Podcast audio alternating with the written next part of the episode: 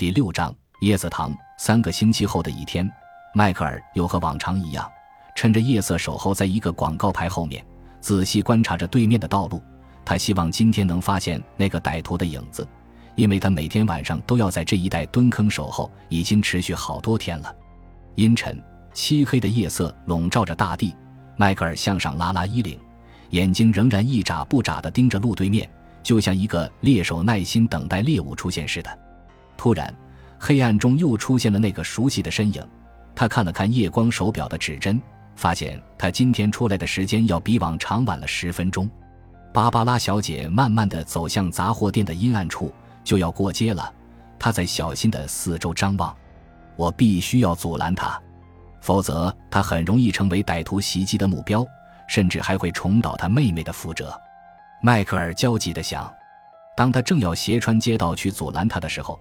一个意外情况出现了，从杂货店旁边胡同口的黑影里突然钻出一个高大的身影。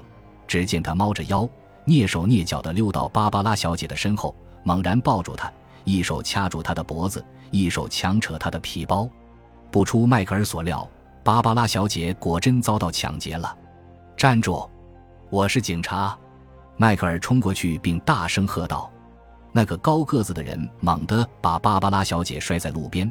拎着抢夺的皮包，迅速躲进了杂货店墙后的黑暗中。迈克尔赶到芭芭拉小姐身旁，正欲朝着歹徒藏匿的地方追去时，只见芭芭拉小姐挣扎着站起来，一下子抓住他的手臂，顺势倒在了他的身上。这一突然的重量撞得迈克尔踉跄了好几步，使身体失去了平衡，肩膀也重重地磕在了杂货店的墙角上。你，哎，迈克尔十分懊恼。你怎么在这儿，迈克尔先生？我的确不知道是你呀。芭芭拉小姐喘息着说：“那个坏蛋就要逃走了，快放开我！看在老天的份上，快！”他试图甩开芭芭拉小姐那双手靴的，但却紧拽她衣服不放的手，大声说道：“千万别，迈克尔先生，他身上可能有武器，不要为我冒险。”他依然不松手。你这是在干什么呀？芭芭拉小姐，她急得要命，使劲推着他的双手，想从中挣脱出来。然而，芭芭拉小姐却突然将身子向后一仰，倒在了地上，并且发出“哎呦”一声叫喊。“你怎么了？”迈克尔俯下身来，“有没有受伤？”他在急促询问的同时，用眼睛向那条早已空无一人的黑暗胡同瞥去，当然是遗憾的目光。倒在地上的芭芭拉小姐脸色苍白，正用手揉着左小腿。对不起，芭芭拉小姐，我不是有意的。迈克尔一边抱歉地说，一边伸手去搀扶她。结果芭芭拉小姐轻轻推开他的手，自己站了起来。不是你的错，是我自己不小心绊倒了。她略显轻松地说道。哦，迈克尔觉得有些不可思议。那你看没看见那个强盗的脸？有 W 字形的疤痕吗？他显然还没有忘记刚才逃走的那个杀人凶手，继续追问道：“我没看清楚，但那是个年轻人，脸上也有 W 字形的疤痕。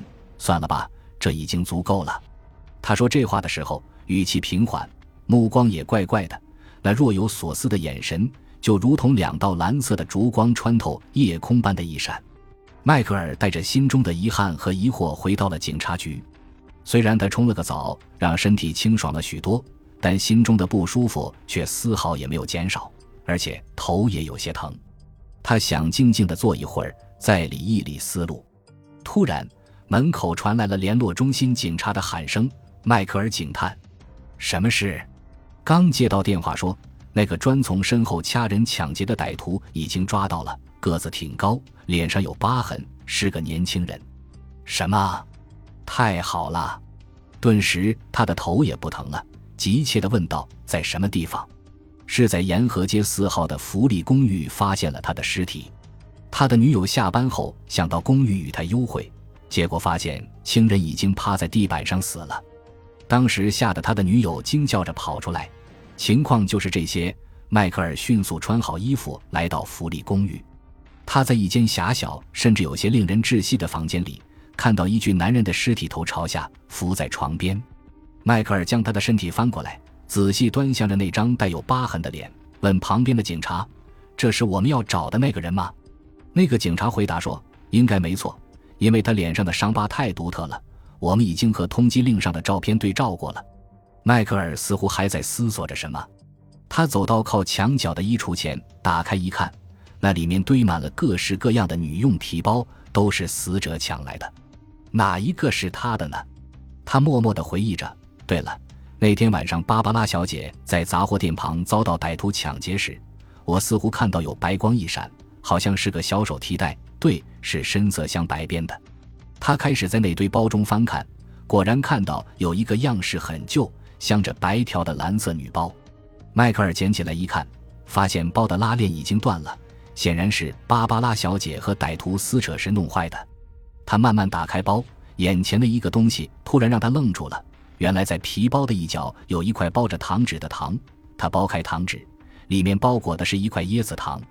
在停尸间，迈克尔大声喊道：“医生，我想尽快知道，这位凶手究竟是怎么死的。你现在就告诉我。”你们这帮家伙怎么那么着急？我得根据化验看结果。好吧，既然你问，那么我敢说，这个冷血杀手一定是服了砒霜，他死于中毒。相信验尸官也会证明我的结论。医生十分肯定地说。旁边的一个警察小声对迈克尔说：“化验室的人在那间公寓的地板上找到一张小薄纸，那是老式糖果店用来包糖用的。”我对他们的发现并不感到新奇，显然他的注意力并不在这里。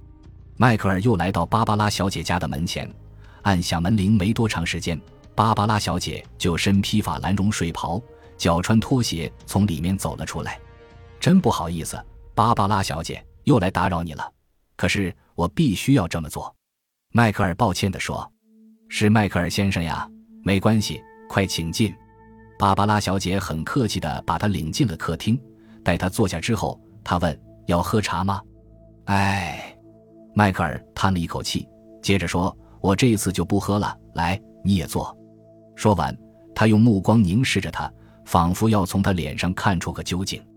芭芭拉小姐也在沙发边上坐下来，她将双手轻轻地搁在膝盖上，那样子显然在等着迈克尔发问。你被抢的皮包是暗蓝色带白边的吗？他问道。是的。你已经找到它了吗？他脸上呈现出似乎早已知晓的神情。找到了，是在一个死者的房间里。这个死者很年轻，脸上还有 W 字形的疤痕。迈克尔发现他听到这话时，嘴边有一丝不易察觉的微笑。芭芭拉小姐，你在欺骗我！他大声吼道。不。不是的，尊敬的迈克尔先生，我没骗你。”芭芭拉小姐依然平静地说。看到芭芭拉小姐这副坦然的样子，迈克尔再也忍不住心中的怒火了。他狠狠地踢了一下桌腿，说：“这些天你每天晚上都出来散步，实际上你是在拿自己做诱饵，目的是等候他出来，希望他袭击你，是不是？当他真的袭击你的时候，你又是拽我，又是倒下，其实都是故意的。”你就是为了拖延时间，好让他拿着你的皮包和里面的东西逃走。你的包里都有什么？可能有点钱，但是还有掺了砒霜的椰子糖。我说的对不对，迈克尔先生？你别说的那么可怕。再说了，我怎么能弄到砒霜呢？芭芭拉小姐否认着。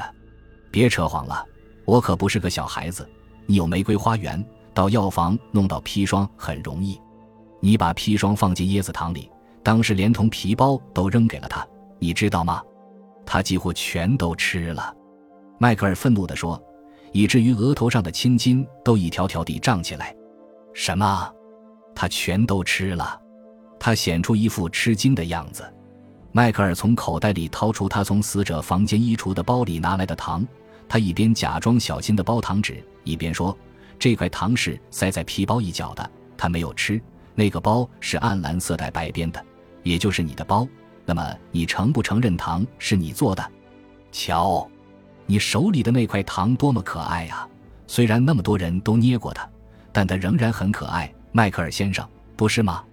他缓缓地站起来说：“哦。”迈克尔还没弄明白他这话是什么意思，他轻轻移到他的身边，趁其不备，一把抓过那块糖丢进嘴里，然后望着他，脸上露出柔和的微笑。迈克尔先生，你看我吃的是有毒的糖吗？”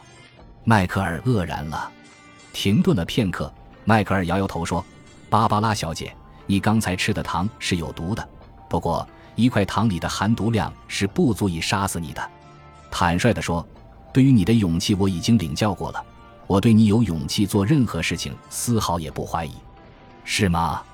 那么你会认为我毁灭证据而逮捕我吗？”他很认真地问道。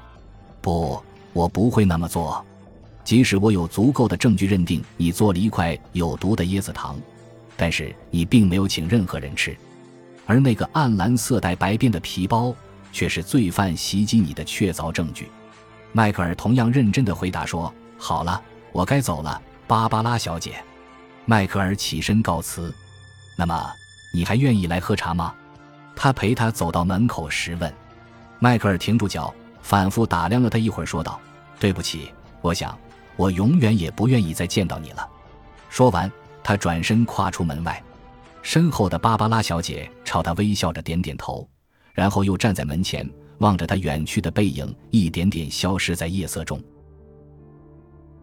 感谢您的收听，喜欢别忘了订阅加关注，主页有更多精彩内容。